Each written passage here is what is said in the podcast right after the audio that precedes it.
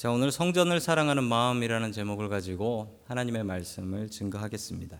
오늘 이야기는 요아스라는 왕에 대한 이야기입니다. 남유다 왕인데 어, 남유다의 8대 왕이에요. 8대. 여덟 번째 왕입니다. 여덟 번째 왕이고 어, 일곱 살 때 왕이 되었습니다. 일곱 살짜리가 왕을 했대요. 예, 일곱 살짜리가. 일곱 살에 왕을 해서 47살까지 그러니까 40년 만 40년 동안 예, 왕을, 왕으로 섬겼던 남유다의 왕입니다. 근데 이 왕 이름이 참 은혜가 돼요. 왕 이름이 요아스인데요. 요아스의 뜻이 여호와께서 주신다. 그런지 여호와께서 주신다. 여호와께서 주시는데 뭐가 걱정이랴 그 마음입니다. 여러분 여호와께서 주시는데 뭐가 걱정입니까? 요하스의 믿음 갖고 살아갈 수 있기를 간절히 축원합니다. 아멘. 아, 첫 번째 하나님께서 우리에게 주시는 말씀은 우리 아이들을 요하스처럼 키워야 한다라는 말씀입니다. 그럼 요하스가 어떻게 살았는지 알아야겠네요. 그래야지 우리 아이들, 우리 손주들, 우리 가족을 요하스처럼 키우지 않겠습니까? 자, 이야기는 지난주 성경 말씀, 설교 말씀과 연결이 됩니다. 지난주에 말을 험하게 몰았던 북이스라엘의 장군 하나가 있었는데 기억하십니까? 예후라는 장군이었습니다. 이 예후라는 사람이 북이스라엘 왕도 죽이고 그 이세벨도 죽이고 또 근데 덩달아 이게 명령은 아니 하나님의 명령은 아니었는데 남유다 왕을 죽여요. 문병간 남유다 왕. 그 사람이 이제 아하시아라는 사람인데 그래서 얼떨결에 북이스라엘하고 남유다의 왕이 사라져 버린 겁니다. 그런데 북이스라엘은 죽이고 자기가 왕을 했으니까 나라가 평온해졌는데 이 남유다는 문제가 생긴 거예요. 있었던 왕을 죽여버렸으니까. 그러고 무슨 일이 생겼느냐. 그 이야기가 오늘의 이야기입니다. 자, 열왕기하 11장 1절 말씀 같이 봅니다. 시작. 아하시아의 어머니 아달랴는 아들이 죽은 것을 보자 왕족을 다 죽이기 시작하였다. 아멘. 아니 이게 너무나 뚱딴지 같은 얘기입니다. 아하시아의 어머니가 자기 아들이 북이스라엘에 갔다가 죽었어요. 왕인데 슬퍼하지도 않고 아들이 죽은 것을 보자 기회다 하고 왕족을 싹 다 죽여버렸다는 거예요. 왕족을. 여러분 여기서 왕족을 죽였다라는 건 저 아달랴가 아하시아 어머니니까 왕족을 죽였다면 누굴 죽였냐면요. 자기 자식, 자기 손주, 남자들은 싹 다 죽여버렸다는 거예요. 남자들은 싹 다. 어쩌면 이럴 수가 있죠? 아니, 한 살 먹은 요아스 자기 손자를 죽이려고 그래요. 여러분, 할머니이신 분들은 아실 거예요. 자식 이뻤던 건 손주 이쁜 거에 되면 이쁜 것도 아니라면서요. 그렇게 이쁘다면서요. 아니, 그런데 어떻게 한 살밖에 안 된 자기 손주를 죽이려고 합니까? 이거 뭐 말이 안 되는 노릇입니다. 그런데 이해할 수 있는 게 여러분 아까 그 아달랴라는 여자의 부모를 보면 알 수 있어요. 아달랴라는 여자의 부모는 아버지는 아합이요. 어머니는 이세벨입니다. 그러니 못된 걸 배운 거죠. 우상숭배하는 것만 배워서 아니 남유다에 시집 왔으면 아니 그 종교를 따르는 게 아니라 오히려 바알 신을 가져와요. 그래서 바알 숭배를 하고 이 높은 사람들은 이 아달랴에게 잘 보이기 위해서 어쩔 수 없이 어쩔 수 없이 바알 숭배하러 바알 신전에 갈 수밖에 없었던 겁니다. 여러분 제가 군대에 있었을 때 경험인데요. 제가 군대 공군이 있었습니다. 공군은 이제 비행장이 비행장인데 비행장에 별 하나가 제일 높아요. 예, 비행 단장이라고 하는데 비행 단장의 종교에 따라서 그 절, 절, 절이 부응하기도 하고 교회가 부흥하기도 하고 성당이 부흥하기도 해요. 제가 처음에 갔더니 독실한 기독교 신자이신 단장님이셨어요. 교회에 사람들이 가득했습니다. 가득했어요. 그랬는데 어느 날 갑자기 교회를 가보니까 교회가 아주 썰렁해졌어요. 이게 도대체 어떻게 된 일이냐? 저는 그 사람들이 휴거된 줄 알았어요. 그런데 알고 보니까 새로 비행 단장님이 오셨는데 독실한 불자시래요. 다 거기. 어제 집사님이 오늘의 보살님이 되는 어제 보살님이 다시 단장역겸 또 집사님이 되는 이런 이런 볼성사나운 이 시프트가 있더라는 거예요. 여러분 아달랴가 정권 잡고 바알 숭배하니 그 밑에 부하들 어디 갔을까요? 어쩔 수 없이 바알 숭배하러 가는 겁니다. 자, 자기 손주인 요, 요아스를 죽이려고 했습니다. 그런데 마음대로 되진 않았습니다. 하나님께서 보호하셨습니다. 2절 말씀 봅니다. 시작. 그러나 왕자들이 살해되는 가운데서도 여호람 왕의 딸이요 아하시아의 누이인 여호세바가 아하시아의 아들 요아스를 몰래 빼내어 유모와 함께 침실로 숨겼다. 이때 사람들이 아달랴가 모르도록 그를 숨겼으므로 그는 죽음을 면할 수 있었다. 아멘. 여호세바라는 사람이 나오는데 이 여호세바가 아하시아의 누이래요. 여러분 그러면은 관계가 생각이 되세요? 짐작이 되세요? 아달랴 딸입니다. 아하시아가 아달랴 딸이에요. 자 여호세바 여호세바가 자기 이제 족한 거죠. 고모이고 조카이니까 요아스를 살려야겠다. 쟤를 살려야 한다라는 마음으로 저 아이를 들고 뜁니다. 근데 그때 그 나이가 한 살이었다라고 한 살. 한 살 된 요아스를 들고 뜁니다. 그리고 이 아이를 숨겨야 되는데 숨길 만한 곳이 어디 있습니까? 왜냐하면 남유다는 겨우 두 지파 조그만한. 그리고 이 예루살렘 성은 더 작아요. 옛날 예루살렘 성은 정말 작아요. 그럼 어디다 숨기겠습니까? 기도하다가 머리를 짜낸 하나님께서 주신 지혜가 뭐냐면 성전에 숨기자. 왜냐하면 저 여호세바의 남편이 제사장이었어요. 게다가 더 좋았던 일은 이 아달랴라는 여자는 바알 숭배를 하기 때문에 절대로 어떤 일이 있어도 성전에 오지 않았기 때문입니다. 그러므로 성전에다 숨기면 걸릴 일이 없다. 이 마음으로 성전에다가 숨깁니다. 자, 그 말씀이 3절에 나옵니다. 우리 3절 봅니다. 시작. 요아스는 그의 고모 여호세바와 함께 서테르만을 주님의 성전에 숨어 지냈으며 그동안 나라는 아달랴가 다스렸다.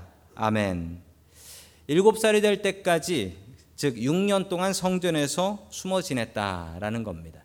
성전에서 숨어 지내면서 이 아이는 성전에서 자랐습니다.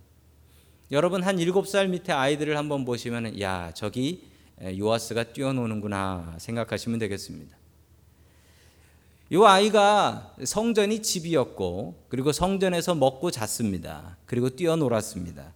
사무엘도 그랬죠. 사무엘도 성전에서 자랐습니다. 여러분 성전에서 뛰어놀고 성전에서 자란 사람들 믿음이 좋습니다. 여러분 그래요. 여러분 우리 아이들이 성전에서 더 많이 뛰어놀 수 있게 해야 합니다. 성전에서. 아니 가끔은 여기도 올라와요. 여기도 올라와 가지고 여러분 새벽 기도 하려고 와 보면 요 마이크가요 이렇게 꺾어져 가지고 요 높이까지 내려가 있어요. 요거 누가 했을까요? 요거 요거. 요 애들이 하는 거란 말이에요. 여러분 그러면 요 놈들이 벌 받으려고 그 생각보다는 제 마음 속에 참 뿌듯해요. 왜 뿌듯하죠? 아이들이 있으니까. 저희 교회 방문하신 분들이 공통적으로 하시는 말씀이 있습니다. 교회에 참 애들이 많네요. 그 얘기를 하세요. 교회에 참 애들이 많네요. 여러분 저희 교회에 그 어른들 비율에 비해서 아이들이 많습니다. 여러분 아이들이 어렸을 적부터 교회에서 많이 뛰어놀고 또 그 기억을 평생 품고 살게 해야 합니다. 여러분 교회에서 배운 말씀보다도요. 여러분 교회에서 뛰어난 기억이 더 많이 생각이 나요. 저는 그래요. 저는 그때 배웠던 말씀 뭐 배웠나 생각은 정확히 안 나는데 우리 담당했던 전도사님이 저 교회 한번 빠졌을 때 오셔가지고 쭈쭈바 하나 사주신 그 맛을 잊을 수가 없네요. 그건 기억이 나요. 어, 그 개천 옆에서 그 전도사님하고 쭈쭈바 빨았던 그, 그 맛. 아마 제가 그 맛 덕분에 목사 되지 않았나 그 생각이 들어요. 여러분, 아이들이 교회에서 보내는 시간, 교회 친구들과 만드는 추억들을 더 많이 만들게 하셔야 합니다. 왜냐하면 크게 기억이 난다니까요. 그게 교회 떠났다가도 아, 저기가 내가 뛰어놀던 내 홈그라운드인데 이 생각이 난다는 겁니다. 아이들이 교회에서 더 행복할 수 있어야 합니다. 여러분 이민자들이 아이들 교육에 참 민감합니다. 저는 미국 와서 학군이란 학군 따라서 이사 간다는 얘기를 저는 한국에선 그거 뭐 듣기는 했어도 그거 뭐 제가 느끼진 못했어요. 왜냐하면 저는 뭐 학군하고 상관없는데 살았으니까. 그런데 미국 오니까 학군 따라서 한국 사람들이 이사를 가고 학군 따라서 집값이 비싸져요. 길 하나 차인데 길 건너면 집값이 싸지고 길 건너오면 집값이 비싸져요. 그래도 한국 사람들이 아무리 못 벌어도 좋은 학군 가려고 해요. 왜 그렇죠? 아이들에게 좋은 교육 시키려고 아이들을 위해서. 한국 방문해 보신 분들 계시죠? 한국 잘 살아요? 못 살아요? 여러분 한국이 미국보다 잘 사는 것 같아요. 똑같은 돈 갖고 쓰는 거 보면 한국이 미국보다 잘 사는 것 같아요. 그런데도 이민들을 와요. 왜 오죠? 말도 불편한데 아이들 때문에 오는 거예요. 아이들 때문에 나라도 바꿉니다. 그게 이민자 사회입니다. 여러분 그런데 저희 교회는 거꾸로 가는 것 같습니다. 아이들 배려해야 되는데 아이들이 있을 곳이 없어서 아이들이 그 본당 계단에 앉아 있는 것을 보면 제가 마음이 아파요. 10년째 아이들은 본당 계단에 앉아 있습니다. 여러분 왜 이럴까요? 여러분 우리가 투자해야 합니다. 아이들을 믿음으로 잘 가르쳐야 합니다. 여러분 아이들이 우리의 미래입니다. 저 아이들을 요시아처럼 제대로 가르치지 않으면 여러분 저 죽고 나면 장례식 때 누가 와서 문상하지요? 누가 와서 조가대하지요? 누가 와서 운구하지요? 여러분 저 아이들 아니면 없습니다. 여러분 저 아이들 믿음으로 키워야 합니다. 하나님께서는 요아스를 성전에서 키우셨습니다. 그리고 성전이 얼마나 낡았고 얼마나 고칠 것이 많은지 제사장들은 눈으로 봤지만 요아스는 기어다니면서 몸으로 느꼈습니다. 그리고서 정확히 6년 뒤에 왕 되게 하셔서 성전을 고치게 하셨습니다. 여러분, 우리 아이들 요아스처럼 키워야 합니다. 교회에서 더 많은 추억과 교회에서 더 많은 기억을 갖고 살게 해야 합니다. 아이들을 믿음으로 바르게 키우십시오. 그러면 그 아이들이 우리를 떠나지 않고 우리 가정을 떠나지 않고 부모를 떠나지 않고 믿음을 떠나지 않고 살아갈 것입니다. 우리 아이들 요아스 같이 키울 수 있는 저와 여러분 될 수 있기를 주님의 이름으로 간절히 축원합니다. 아멘. 두 번째 하나님께서 우리에게 주시는 말씀은 성전을 사랑하라라는 말씀입니다. 성전을 사랑하라. 아, 저는 저희 교회가 참 좋습니다. 요즘 덥지요? 요즘 더운데 제가 피서하러 오는 데가 교회입니다. 예, 교회로 피서를 하러 와요. 교회로 왜 피서를 하러 오냐면 여러분 더운 날 교회를 오면 저희 교회 1층하고 2층은 온도가 다른 게 아니라 기후가 달라요. 여긴 열대고요. 밑으로 가면 시원해져요. 1층으로 가면. 저희 교회가 이렇게 자체 건물이 있다라는 것이 참 감사하고 한여름에도 시원한 1층이 있다라는 게 저는 참 감사합니다. 여러분 샌프란시스코에 있는 교회들이 한 반 정도는 교회가 있고 아마 반도 교회가 없는 것 같아요. 건물이 없고 그리고 반 정도는 교회 건물을 빌렸습니다. 교회 건물을 빌렸으면 무슨 일이 생기냐면요. 참 안타까운 일들이 벌어집니다. 이 주인 교회가 11시 예배를 드리니까 이 빌려 쓰는 교회는 1시나 2시 예배를 드려요. 그러니까 점심을 못 먹는 거죠. 그리고 예배 시작하기 전에 어떻게 해야 되냐면 교인들이 다 모여가지고요. 이렇게 스피커 나르고 악기 다 세팅하고 다 창고에서 들어와서 세팅을 하고 그리고 예배 끝나고 나면 그거 다 다시 정리해서 넣고 성경 공부하다가도 4시 딱 되면 그냥 다 정리하고 청소기 다 돌리고 검사 받고 그러고 돌아가요. 여러분 교회가 건물이 있다라는 것이 얼마나 좋은 일인지 우리가 이 성전을 얼마나 사랑하고 이 성전 때문에 하나님 앞에 감사할 만한지 여러분들 이건 정말 감사한 일입니다. 그것도 미국에서 땅값 제일 비싸다는 샌프란시스코에서요. 샌프란시스코에서. 저희 교회 건물 가격을 다른 지역 목사님한테 얘기하면은 놀래요. 그리고서 저희 교회 건물을 오면 또 한 번 놀래요. 그게 이거냐고. 아달랴가 통치한 6년 동안 성전은 더욱 피폐해졌습니다. 돈이 없어서 성전을 고칠 수가 없었습니다. 왜냐하면 아달랴는 바알 숭배했기 때문에 그렇습니다.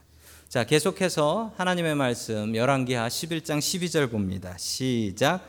그런 다음에 여호야다가 제사장이 왕세자를 데리고 나와서 그에게 왕관을 씌우고 왕의 직무를 규정한 규례서를 주고 기름을 부어 왕으로 삼으니 백성이 손뼉을 치며 임금님 만세 하고 외쳤다. 아멘.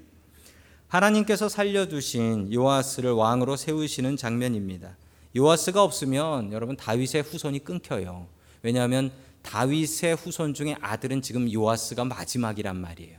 요아스가 죽으면 다윗의 후손이 끊기면 데이빗 다이너스티 다윗의 왕조가 끊어지는 거예요. 그리고 새로운 왕들이 세워지겠죠. 그러면 뭐가 문제인 줄 아십니까? 하나님께서 다윗한테 했던 약속을 하나님이 못 지키세요. 무슨 약속입니까? 내가 내 후손으로 영원히 빛나게 하리라라고 약속하신 그 약속을 하나님께서 지키실 수가 없는 거예요. 여러분, 요아스가 죽으면 무슨 일이 생기는 줄 아십니까? 예수님이 다윗의 후손이 되어야 되는데 예수님은 도대체 누구의 후손으로 태어나야 합니까?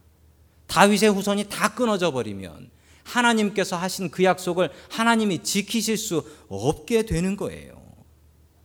여러분, 하나님께서는 약속의 하나님이십니다. 하나님께서는 약속의 목숨 거셨습니다. 여러분, 우리의 하나님의 말씀, 이 약속에 하나님께서는 목숨 거셨습니다. 여러분, 하나님께서는 자기의 약속을 무조건 지키시는 분이십니다. 그 약속을 위해서 자기 아들, 하나밖에 없는 독생자, 아들까지도 이 땅에 보내시는 분이 하나님이십니다. 세상에 자기 약속 지키려고 자기 아들 잡는 사람이 어디 있어요? 그런데 하나님은 하십니다. 자기의 약속이니까.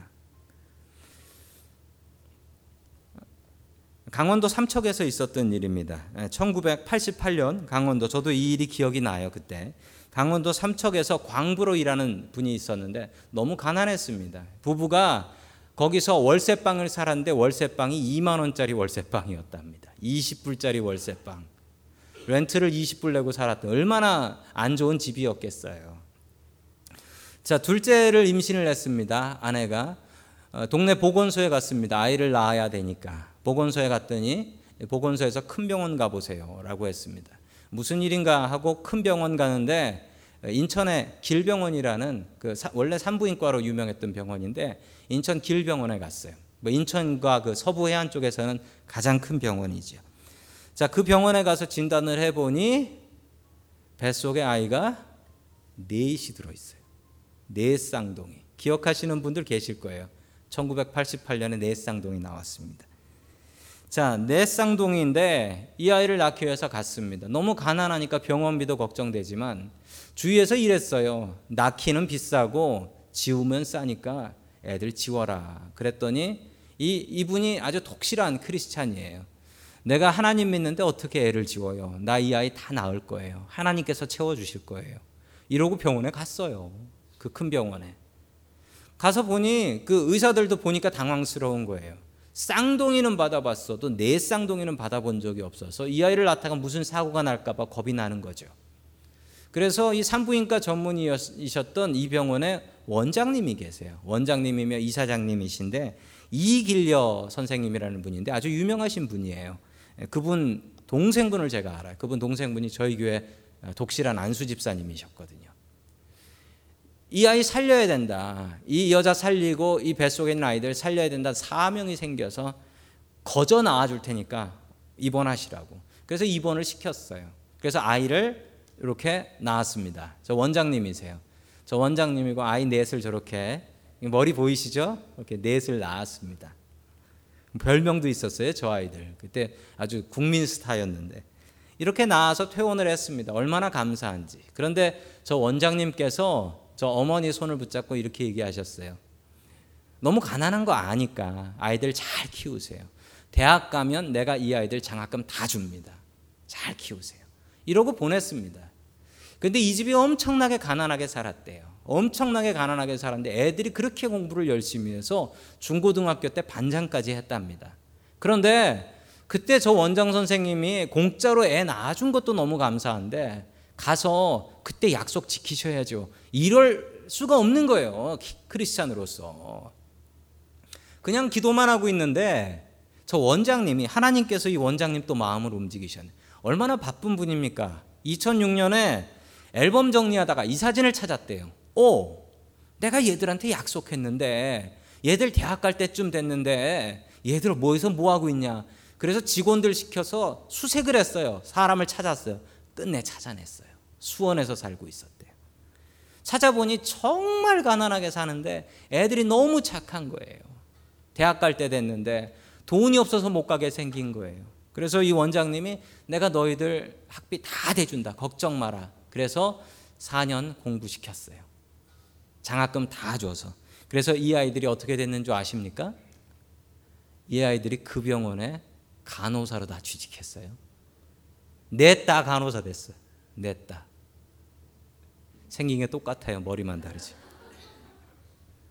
좀 다르게 하고 다녀야 돼. 직장에 다 저런 애들이 다니면 저 누군지 어떻게 알아요? 야, 그 약속을 그렇게 지키네요. 여러분, 그러나 사람의 약속도 이렇게 아름다운데 하나님께서 지키는 약속은 비교가 안 되는 줄로 믿으시기 바랍니다. 여러분, 그 약속 붙들고 있으면 응답받습니다. 고모 부인 여호야다 제사장입니다. 군대를 장악해서 쿠데타를 일으킵니다. 그리고 왕으로 세웠는데 그가 보기에 그리고 그의 조카였던 왕이 된 요아스가 보기에 성전이 너무 낡았어. 너무 낡았어. 자, 계속해서 열왕기하 12장 5절의 말씀 같이 보겠습니다. 시작. 제사장들이 각 담당 회계로부터 받아서 성전 수리할 것이 발견되도록 그 수리할 곳을 모두 고치도록 하십시오. 아멘. 성전을 수리하라고 명령을 합니다. 그런데 성전을 수리 안 해요. 왕이 감히 명령했는데 안 지켜요. 왜 안 지켰냐면 제사장들이 먹고 살기 힘들어서.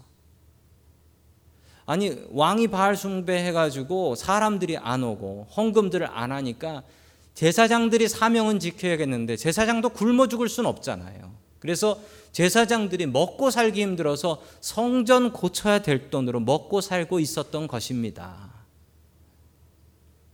어찌 제사장만 탓할 수 있겠습니까? 먹고 살 수가 없어서 이랬던 거예요. 참 안타까운 일입니다. 여러분, 저희 교회가 또 우리 이민자들이 복받고 삽니다. 그 이유 중에 하나가 우리 이민자들이 항상 하나님 중심으로 살아가기 때문에 그렇습니다. 미국 사회가 처음 생길 때 어떻게 생겼습니까? 퓨리탄이라는 청교도들이 종교의 자유 찾아 미국 와서 자기 집 짓기 전에 교회 짓고 살았습니다. 그래서 아마 복 받아서 이렇게 큰 나라가 됐나 봐요. 여러분 한국 사람들이 처음에 1903년에 미국의 사탕수수 농장에 노동자로 뭐 이민 왔다고 했는데 거의 끌려오다시피 이민을 했는데 그런데 그 이민자들이 이렇게 복받아서 살고 있습니다. 그 이유가 뭘까요? 1903년에 미국 와서 제일 처음 지은 게 교회라고 했습니다. 교회라고 했어요. 여러분 이 복받는 비결이 하나님의 교회를 사당하는 것이었습니다. 다윗이 하나님의 교회 성전을 사랑하고 하나님의 성전을 지으려고 하니까 하나님께서 네가 내 집 짓냐? 내가 네 집 지어 줄게라고 하셨습니다. 여러분 저는 그 말씀 분명히 믿습니다. 내가 하나님의 집을 사랑하고 내가 하나님의 집을 지으면 하나님께서는 내 집 지어 주신다. 저는 그 말씀 성경에 있는 그대로 믿습니다. 저희 교회가 요즘 리모델링을 준비하고 있습니다. 저희 교회도 어려울 땐 참 많이 어려웠었죠. 지금은 뭐 어렵지는 않은데 아이들이 많은 것은 큰 복인데 아이들에게 독자적인 공간을 주지 못하는 것은 참 마음 아픈 일입니다. 우리 중고등부 방 여러분 중고등부 방 공부하고 있는데 담임 목사인 제가 거기 쓱 지나가서 제 방으로 가요. 그러면 어떻게 되는 줄 아세요? 다들 저를 봐요. 그러면 제가 그 안에 들어가서 있다가 화장실에 가고 싶어도 못 나가요. 왜냐하면 제가 나가면 애들이 제 눈치 봐요. 그리고 목사님도 그래요. 부목사님도. 이러면 안 되겠지요. 제사장 먹고 살기 힘들어서 성전 못 고쳤다는 얘기를 지난주 제가 이거 말씀을 보면서 제 마음이 무척 찔리더라고요. 제, 제 마음이 무척 찔리더라고요. 그리고 제 마음 속으로 드는 생각이 야 이거 오늘 털렸구나 그 생각이 들면서 그래 하나님께 헌금하자. 내가 건축 헌금 제일 먼저 헌신해서 하자라고 해서 오늘 작정한 헌금을 했습니다. 아, 여러분들도 마음 주시는 대로 하나님의 성전 세우시는데 힘써 주시면 감사하겠습니다. 저는 저희 교회 성전을 보면 마음이 아픕니다. 오시는 분들이 성전이 참 많이 낡았다라고 이야기하시고 어, 백이면 배 여러분 여름에 더워지면 여러분의 등에 땀이 나서 그 땀 때문에 의자 뒤에 등이 붙으실 겁니다. 여러분 우리 집 의자가 그러면 바꾸지요. 그런데 하나님 집이 그렇습니다. 먹고 살기 힘들다고 성전 고치지 못한 그 당시의 모습이 지금 우리들의 모습이구나 라는 생각이 들면서 지난 한 주간 큐티 말씀 따라가면서 큐티하면서 아 이거 하나님 주시는 말씀이다 라는 마음이 들었습니다. 여러분 하나님께서 이번에 리모델링 할 수 있는 시드머니 주셨습니다. 여러분 그런데 그건 시드는 시드입니다. 종잣돈입니다. 잘해야지요. 요번 기회에 잘 잡아야지요. 내 집보다 하나님의 집이 좋아야지요. 내가 하나님 집 세우면 하나님께서는 내 집 세워 주신다. 저는 분명히 믿습니다. 기도해 주십시오.